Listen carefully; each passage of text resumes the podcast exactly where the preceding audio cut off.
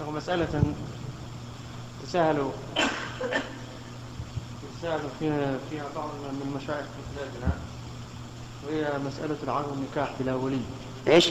مسألة النكاح، مسألة عقد النكاح بلا ولي. بلا ولي. نعم. فما الحكم في هذه المسألة مع أدلة الكتاب والسنة؟ وهؤلاء المشايخ يتدرعون بأعذارهم، يقولون أن الولي لا نستطيع أن نحضره إذا كانت المرأة في مكان في بلده غير بلد الولي. كذلك يقول لا نستطيع أن نحصل عليه من هذه إذا كانت البلد بعيد من القرى.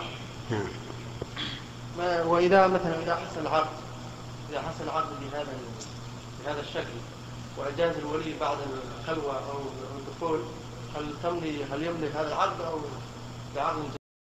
أولا بارك الله فيك، اعلم أن بعض العلماء يقول إنه إذا كانت المرأة عاقلة بالغة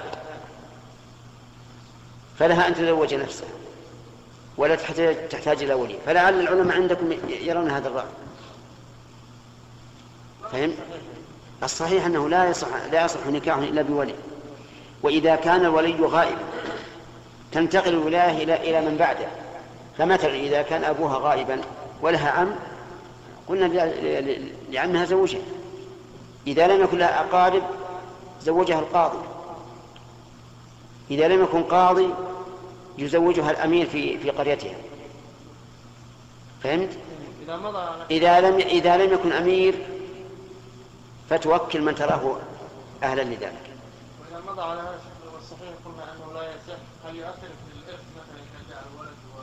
لا، الولد إذا كان الزوج حينما دخل على زوجته التي تزوجت بلا ولي يعتقد أن النكاح صحيح، فالولد ولد، لكنه إذا تبين له بعد ذلك أن النكاح غير صحيح يعاد العقد فقط.